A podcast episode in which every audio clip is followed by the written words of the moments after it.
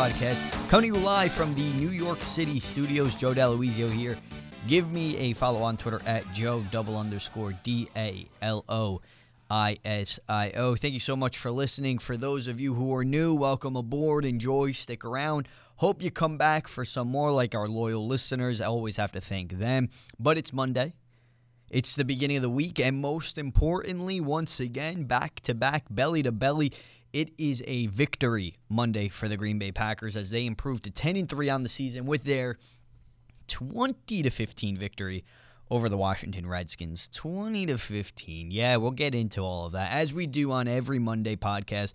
I'll give you the good, I'll give you the bad, and a little later, before I wrap up, I'll have my Week 14 headlines where we run through the NFL. Even though you probably already know the uh, all the scores by now, still let's sprinkle in a little bit of uh, every other NFL organization in the podcast. But we start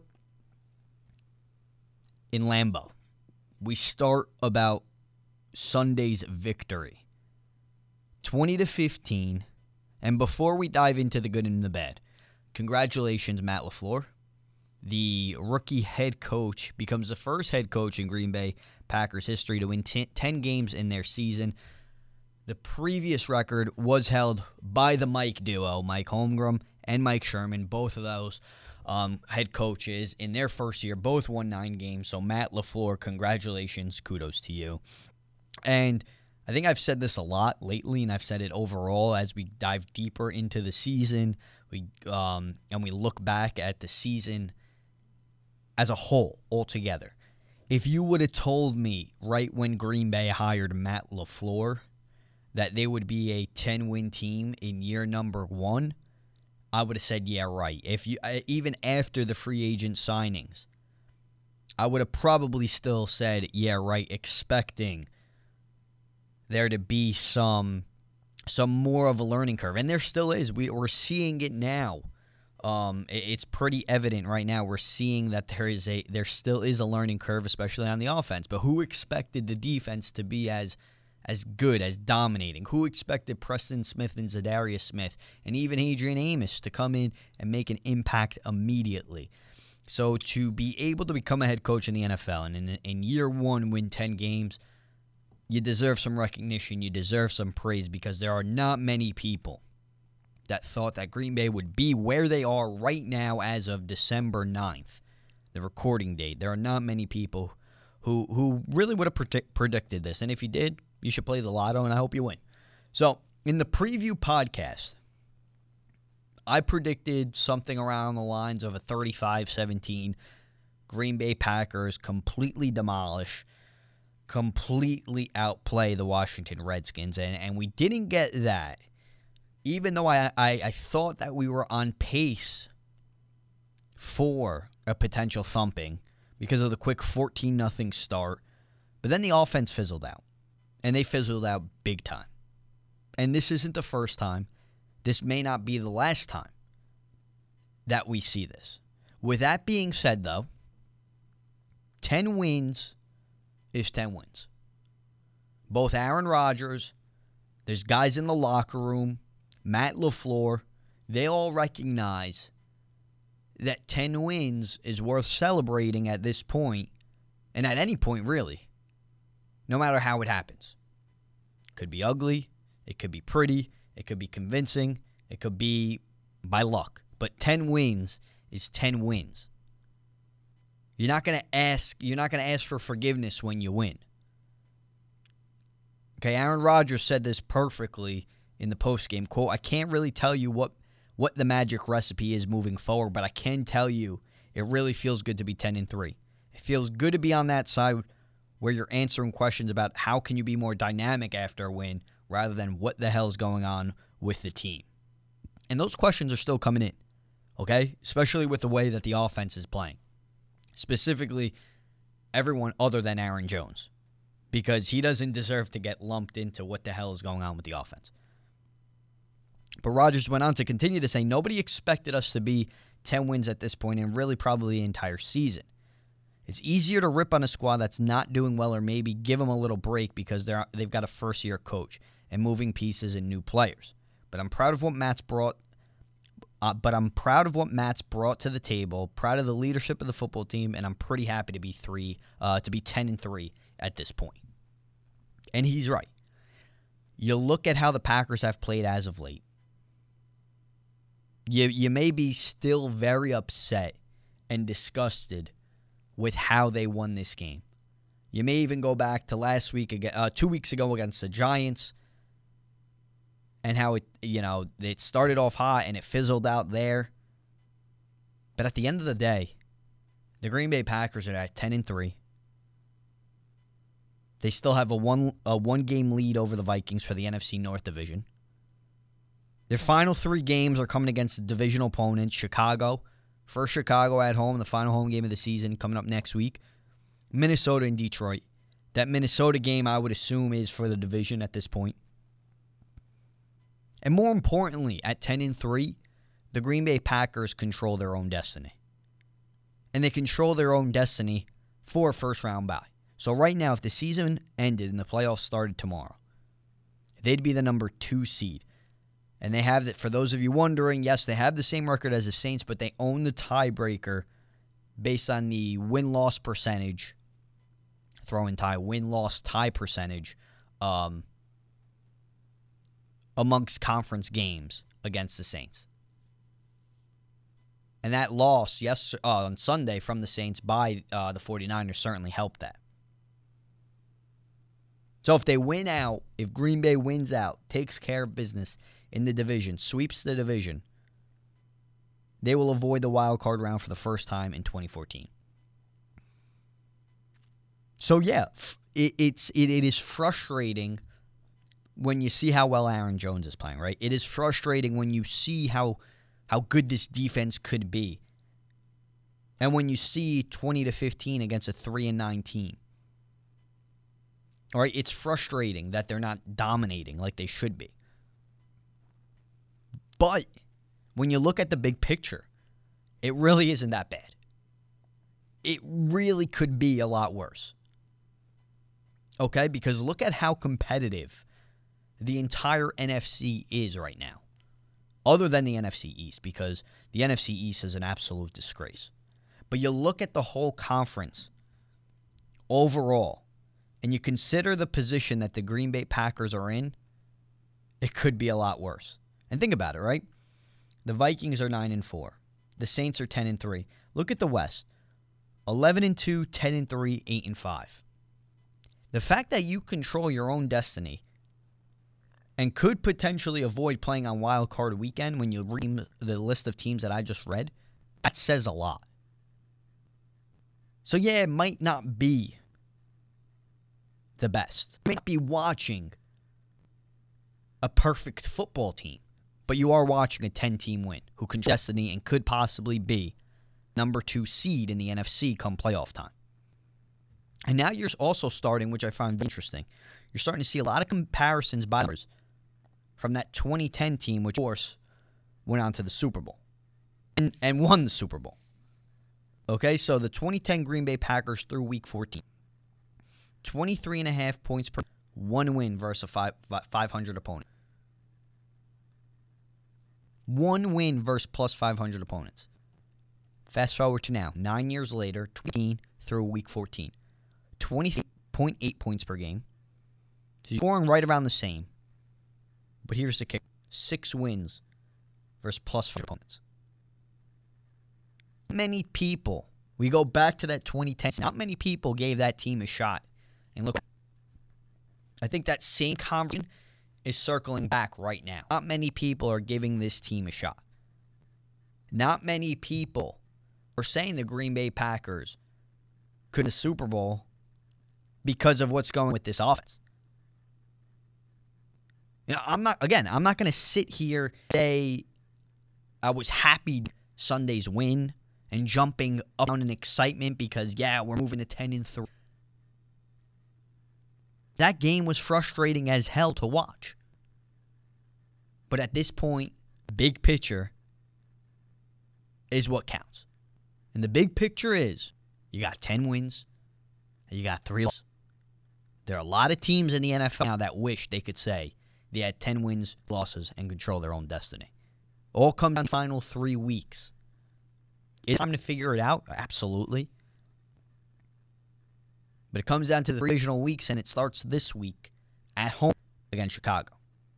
But let's jump in the bed from Sunday's win over Redskins. And I got a, a couple for each, no particular order. So that's not like number one is the best thing and the, the, the most impressive thing or the worst thing that I saw. Uh, so let's start with the good. I thought the quick start was very important. I thought that was going to be the key to this game. Um, getting out early and making Haskins have to throw the ball. Right? He's been horrible. The Redskins' offense in general has been horrible. Make this kid come out and throw the ball. I was actually surprised at how much Haskins threw the ball early compared to their uh, compared to running the ball. I thought Washington gave him a ton of opportunities really early to throw the ball when they should have probably pounded the rock a little bit better.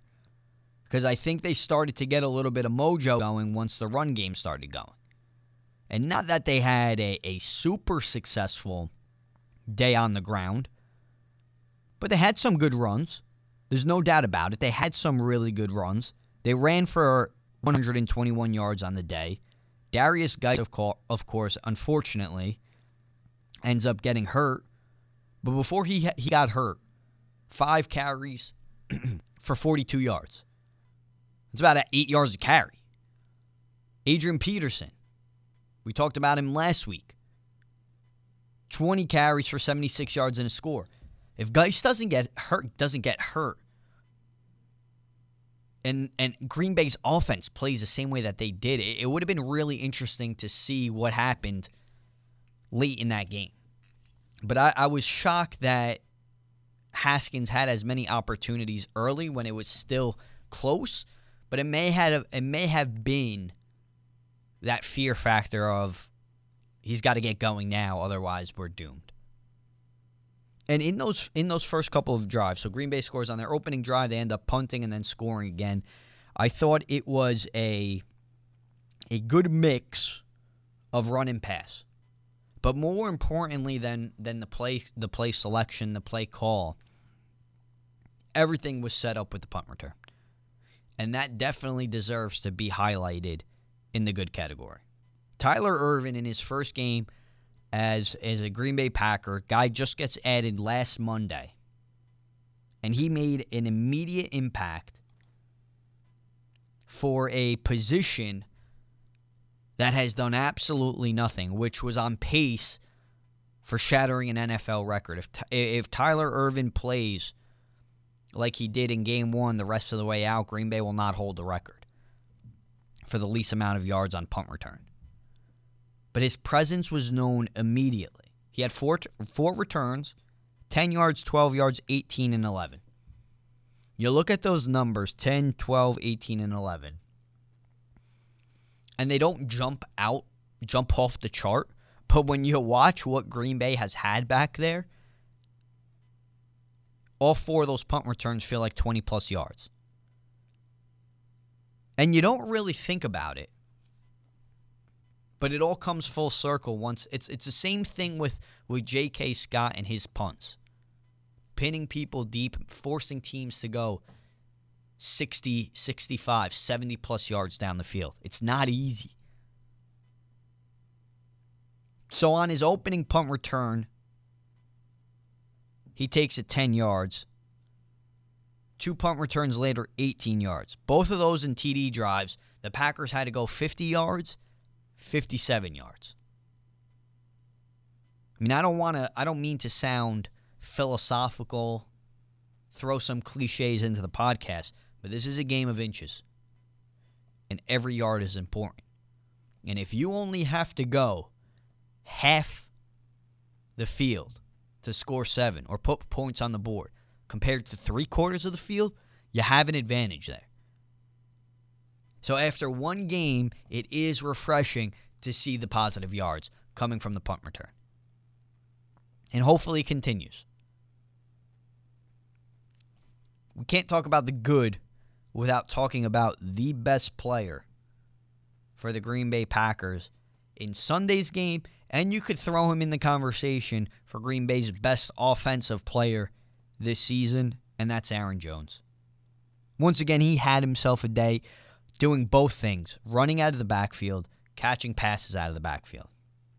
16 carries for a career high 134 yards, one score, six receptions, 58 yards. The offense is so much better when Aaron Jones and the run game is going. We knew Matt LaFleur was going to come into Green Bay and get these running backs going. He has gotten Aaron Jones going. We are seeing it's amazing thinking and watching Aaron Jones play the way he's playing right now and knowing that he was on the roster last season yet wasn't come the, the production was it's like night and day it's like he's a completely new player this season it's refreshing to see the offensive line deserves just as much credit as Aaron Jones creating those opportunities. I'll throw out another guy, Jake Kumerow. Jake Kumerow, go back and watch Aaron Jones's 42 yard run. Jake Kumerow blocks Landon Collins. My God, I thought he was going to drive him back to Washington. What a secure block to open up the hole. Aaron Jones sees it off to the races. We go 42 yards. Jones has been magnificent. 779 yards on the on the ground. 15 total touchdowns. Without him, right? Without the production that you're getting from him in both the pass game and the run game, I think that's where you would have legit offensive concerns. I think your your concern level, your concern meter would almost be breaking at this point. If Aaron Jones wasn't having the year that he's having. This says a lot about Aaron Jones and the and his possible future with the Green Bay Packers. And he's really saving this team because without him, I think Rodgers is answering questions with what the hell's going what's wrong with this team right, goes back to what he said after the win. He'd rather be answering questions on how can you be more dynamic after a win, not what the hell's wrong with this team. If it wasn't for Aaron Jones right now, he'd be answering the latter. So kudos to Jones. On to the bad. I think this is obvious. And the bad isn't necessarily one, two players, right? I think it's overall we could say the offense overall offense. We're going to loop Aaron Rodgers into that. And, and it's tough including Rodgers in this category. But but he definitely deserves to be in this category after Sunday's game. 18 for 28, 195 yards. He just wasn't good. At times, and, and you can't say you cannot say, it's unfair to say he didn't have time to throw the ball. He went up against a really good front. There's no denying that. He went up against a really good front that's been the reason why the Redskins have been playing much better. But the offensive line gave him a lot of time to throw the ball. The offensive line I thought did a decent enough job. I thought they gave him opportunities to sit back and throw the ball and find somebody. And I don't know if we could pin this all on Rodgers. I don't think it's uh I don't think it's fair to pin it all on Rodgers. I think the wide receivers deserve some blame for this.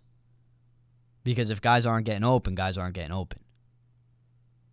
But at the same time, when Rodgers is sitting back there,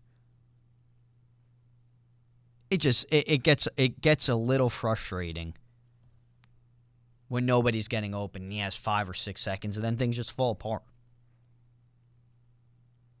He had some noticeable missed throws that I think if he hits these throws, it's a completely, completely different game if he makes these plays. One of them to Jimmy Graham, and he also overthrew Aaron Jones. Both of those potentially touchdowns. Both of those potential t- touchdowns.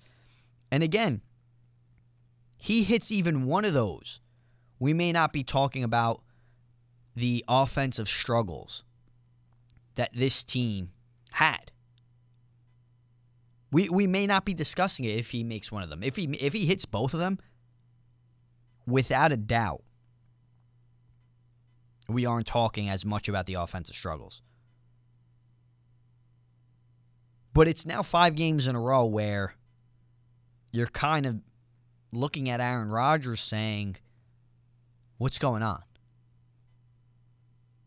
Right? Aaron Nagler posted a great clip on Twitter. Um, Aaron Rodgers drops back to pass, has plenty of throws. He's looking for the deep ball. Okay, you want to go deep. Sends everyone deep. Nobody's open. Has the check down, would have, which would have gained some yardage, ends up getting sacked. I mean, sometimes settling with that check down, keeping the ball moving, keeping momentum going isn't a bad thing. And that's what's frustrating when watching him. But here's here's here are Rodgers' stats in the past five games, including this Washington game. We'll work backwards. Week 14, 18 for 28, 195, one touchdown. Week 13 on the road against the Giants, 20, 21 for 33, 243, four touchdowns. San Fran, 20 for 30, 104, one touchdown. Week 10, 17 29, 233 against Carolina, no touchdowns. LA Chargers, 23 of 35, 161, one touchdown. So, over the last five games, there are four out of the five games where he threw one or less touchdowns. Three of the five he's thrown for under 200 yards. We know what the NFL is. The NFL is a passing league. The NFL is geared towards the quarterback. Those numbers are not good enough in the modern day. And now you could say, "Oh, they're 10 and 3 though." Yeah, luckily they're 10 and 3 because of what they're getting from the defense, what they're getting, getting from Aaron Jones. And the one saving grace, and I'm not I'm not opening the mic to completely destroy Aaron Rodgers. Right? The one saving grace is that he hasn't turned the ball over much. Right? In those 5 games no interception. Now, I will talk about in Sunday's game against Washington. He did fumble inside the 30, which could have led to points nearly right before the half. Green Bay gets the ball to start the second half. Who knows what happens? This game could have been completely different if a couple things went the other way. If Rodgers hits Jimmy Graham, hits Aaron Jones, they score there, no fumble, they score there. It could have been a lot of points. And if all that happens, they blow out the Washington Redskins instead of a 20 to 15 win. I can't throw this all on Rodgers though. Again, part of the struggles with Rodgers has to do with the lack of production from the wide receiver position. Every team is going to know what to do with Davante Adams. Don't let Davante Adams get going. Double him, spy him, do what you need to do. Don't get him going. And I thought Green Bay did a decent job of getting Jimmy Graham involved early in the giving another option. But my God, somebody else do something. MVS had a season low 10 offensive snaps. At this rate, we may not see MVS season. At this rate, he is playing himself out of Green Bay. Geronimo Allison. Geronimo Allison ends up making a catch, his one catch of the game. Luckily, the play was reviewed and he was called down because he ends up going down, gets up, fumbles the ball. The one play, the one play that he, it's not a drop, it's a fumble. Luckily, it was overturned and he was marked down. But he's another guy that's just been brutal and not dependable. You cannot rely with, with guys like that. And what do you expect? They're not making it easy on themselves. They're not making easy for Rodgers. At the same time, though, Rodgers uh, isn't making it easy on himself when there are other options available. And I don't know if this also falls, and he deserves some of the heat, Matt LaFleur. I can't tell you the last time I saw a crossing route this season with the Green Bay Packers. It, it just doesn't exist. And how does offense on a consistent basis look good for the fir- first quarter of every game and then just fizzles out? And I was getting a little frustrated at times when the Packers were going three and out in the second half. And Aaron Jones wasn't touching the ball when he's averaging almost 10 yards a carry. You do the math there, it just doesn't make sense. One plus one equals four at that point. What are they doing? I think eh, overall, this is the concern though is that yeah, there's still time to figure it out, but time's running out. You have three weeks to figure it out, and after that, if you don't figure it out by that first puff game, whether you have a, whether you're playing in round one or you get the bye, it's going to be one and done. And that that's the realization. I mean, you look at some of the other teams that Green Bay is they're going to have probably play if they want to make it to the Super Bowl. The Saints, the 49ers, you're going to need to score points. The offense is going to need to wake up. Okay, Green Bay couldn't score when they went on the road to San Fran. San Fran just had a statement victory coming to New Orleans and taking down the Saints in their own building in an absolute shootout. I don't care that the defense gave up 46 points.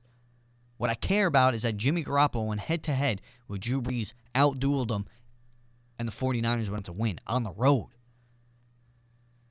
And guys are stepping up. It's got to get better and it's got to get figured out sooner rather than later. The saving grace, the big picture, you're a 10 win team. It's tough to complain if you're a 10 team win. But if you want to be next level, things need to change. People need to show up. There has to be some consistency. All right, before I let you go, my week 14 headlines. Let's run through the NFL. The Atlanta Falcons destroyed Carolina Panthers 40 to 20. Great game by Matt Ryan, who became the 10th quarterback in NFL history to reach 50,000 yards. He also threw a 98 yard bomb, a career long. He had a career day. And those poor, poor Panthers, no Ron Rivera, first game without Ron Rivera. Panthers have not been the same without, since, excuse me, haven't been the same since their uh, loss in Green Bay. They're at 5 and 8 right now. The Baltimore Ravens they march into Buffalo, beat the Bills 24 17, in what was to me a crucial game for both sides. Um, especially a big road win going into Buffalo. Not an easy place, but a big road win for the Ravens, who now sit atop the AFC with their win and a Patriots loss. And for Buffalo, here's another loss. Still a solid team, right? There is no, you, you can't just say, "Oh, Buffalo stinks." That that that is just asinine. That you, you just can't do it. They're still a nine win team. They're nine and four. But now you start looking at the losses. Okay, you start looking at who they lost to. The Ravens, good team. The Browns, eh. The Eagles, eh. The Patriots. They're two big losses coming against real, their best opponents. They're going to be playing great opponents if they could sneak into the postseason. They got to start figuring out a way how to beat those better opponents. Speaking of the Browns, the Cleveland Browns somehow remain in the playoff hunt. They win 27 19 over the Bengals. Despite everything, Cleveland still in the hunt. They are 6 and 7. Do I think they're going to make it? I don't think so. I really don't think so, especially since Pittsburgh continues to win and continues to play well. They're on a three game win streak. And of course, there's a Odell Beckham Jr. drama. There's been drama all over Cleveland in a year that everyone thought this would be a, a turnaround year, maybe a Super Bowl bound team, a playoff team. Man, it has been an absolute disgrace for the Cleveland Browns. And it, it's a shame. It's a shame because you finally think that a terrible organization is going to get it right, and they still haven't been able to get it right. The Vikings, they take care of business. They beat the Lions 20 to 17. The poor Lions, who I thought at one point could be the most competitive team in this division, the way they started the season. Matt Stafford goes down, and they don't look the same. Vikings still stay in the hunt for the NFC North. That matchup against the Packers in a couple of weeks, that's going to mean everything for both of those teams. Talked about it real brief just a few minutes ago. But the 49ers, Saints, this may be game of the year. If you didn't see this game, man, shame on you. Great job for Fox for televising it. I was able to tape the game, watch it after I watched the Packers game. Man, you learned a lot about both of these teams. I don't care. I really don't care that the 49ers gave up 46 points. What I care about is the fact that Jimmy Garoppolo went on a road in a tough environment in that Superdome that not many people could go in, and they and he went toe to toe with Drew Brees and took down the Saints 48 to 46. By the way, who was his best wide receiver? I mean, George Kittle was phenomenal as always, but who else played a role? Emmanuel Sanders, a guy that they traded for. It, and you see him making an impact, and you, and you beat and, and you're looking you're looking at, at that, and you're saying, why couldn't that be Green Bay? Nope. What did what do they do? They sign Ryan Grant, who has yet to maybe learn the playbook, play. I don't know what is going on with him. At this point, it's like you're better off just not even like you, you cut him because he his impact he's made zero uh, zero impact. So at this point, if you cut him, who cares? He hasn't done any good. He hasn't done any harm, but he clearly hasn't done enough to even step on the field. But what a game, and San Fran continues to to flex on the entire NFL because they're the real deal. The Jets keep winning. They end up uh, hanging on and beating the Dolphins 22 to 21. The Colts are starting to play bad football at a bad time. They lose on the road, three straight losses, I believe, for the Colts, and the Bucks end up taking this one 38-35. Winston, 450 yards, slinging the ball. Three games left. The Buccaneers could end up being over 500, which is pretty impressive compare, con- considering how this season and their season overall has been. The Denver Broncos, they may have found their quarterback of the future, and, he, and his name is Drew Lock. Throws for over 300 yards on the road against the Texans, beating them 38 24. This is just a week after the Texans beat the Patriots. What a letdown game. Bill O'Brien is Bill O'Brien. I mean, that's what I that's what I have to say when it comes to this one. Uh, he he gets a huge win, and what a letdown! What an absolute de- letdown! Jacksonville, talk about another team with a huge, tremendous letdown. Don't know what is going on. Nick Foles, they get Nick Foles. Here we go. We got a shot. Nick Foles goes down. Minshew mania. They start winning with Minshew all right, maybe we got some momentum. Oh, Nick Foles comes back. What happens? They go on a one, two, three, four, five game losing streak. They end up benching Nick Foles. Minshew gets the nod against the Chargers at home. They get absolutely blown out 45 to 10. What is going on in Jacksonville? What is going on in Jacksonville? What an utter disgrace that this that season at 4 and 9. Nobody expected that. Nobody expected that. Everyone pretty much thought Nick Foles, here's a team, good defense. They're going to get it together. They trade away Jalen Ramsey. It's been a disaster for the Jacksonville Jaguars. Week 14, we got to talk about the hottest team in the NFL, the Tennessee Titans. They go on the road and they take down the Oakland Raiders 45 21. The Tennessee Titans are 6 and 1 since week 7 averaging 31.4 points per game. Ever since Ryan Tannehill took over the starting job over Marcus Mariota. Can you believe that? Ryan Tannehill. Ryan, yeah, I'm going to say one more time. Ryan Tannehill is your starting quarterback in Tennessee, and they are playing great football. To put in perspective how well Ryan Tannehill has been playing, okay, since he took over, he has a better quarterback rating than Drew Brees, more yards than Aaron Rodgers, more touchdowns than Tom Brady, fewer interceptions than Russell Wilson, better completion percentage than Lamar Jackson. Folks, we are seeing something magnificent happen in Tennessee. And I, am on I'm on the bandwagon. I wouldn't mind seeing the Titans making some noise. Do I think they will? No, I think they'll eventually come down, um, get smacked with reality. But this has been a hell of a run from Ryan Tannehill. It's like a, a completely new team, a new philosophy. Everything's working. Everybody's getting vo- involved. Derrick Henry is running like crazy. AJ Brown is is playing outrageous. Another hundred, five receptions, 153 yards, two touchdowns. Ryan Tannehill could possibly lead the Tennessee Titans in AFC South title. Who would have thought that at the beginning of the season? Absolutely no one. The Chiefs, their equipment comes late, but that's not a problem. They beat the New England Patriots at Gillette 23 to 16. An important game for the for the Chiefs to go on the road and beat the Patriots and somehow some way their equipment gets shipped to Newark instead of New England. And of course it ends up happening because it's the Patriots. We never we never hear of things like this when, you know, the Chiefs are traveling to uh, let's just say Jacksonville or Green Bay or you name any other place where the Chiefs could be traveling. It doesn't happen, but it happens when they had traveled to New England. Coincidence. And what was crazy is if the equipment didn't come in on time, they would have had to forfeit the game.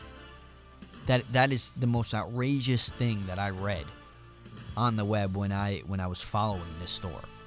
Great job by that team coming in and taking care of New England for the first time in a long time, you're starting to see the deficiencies more and more with the New England Patriots. And I'm not going to count them out come the postseason because I know Brady Belichick, you got to give them credit. You got to watch out for them. And this could be a completely new team come postseason. But you're starting to see slowly but surely things are falling apart for this team. And it, but in a weak AFC, if they get hot and things start clicking in the postseason, they'll be right back where we're we're used to seeing them this last decade. And finally, the Rams. The Rams somehow stay in the playoff hunt and end the Seahawks' five-game win streak with their 28 to 12 victory over Seattle. And those are my Week 14 headlines. So that'll wrap up this episode of the Sharp Cheddar Podcast. As always thank you so much for listening. Continue continue to listen if you aren't already subscribing. Check us out SoundCloud, Stitcher, Spotify, all those wonderful podcast platforms. We will be, be we will be back at the end of the week as always. We will preview um, Green Bay's final home game against the Chicago Bears. I need to come through with a guest. So whether it's a Chicago guy or a Packers guy, I will bring someone on. I promised someone for Washington. I failed there. I still gave you a podcast though. But we'll hopefully have someone on. We'll also have my three picks of the week, which uh, not ideal. Got to win somewhere in there, but we'll have the picks of the week. So make sure you tune in later in the week. Be on the lookout for that podcast. Make sure you follow me on Twitter at Joe double underscore D A L O I S I O.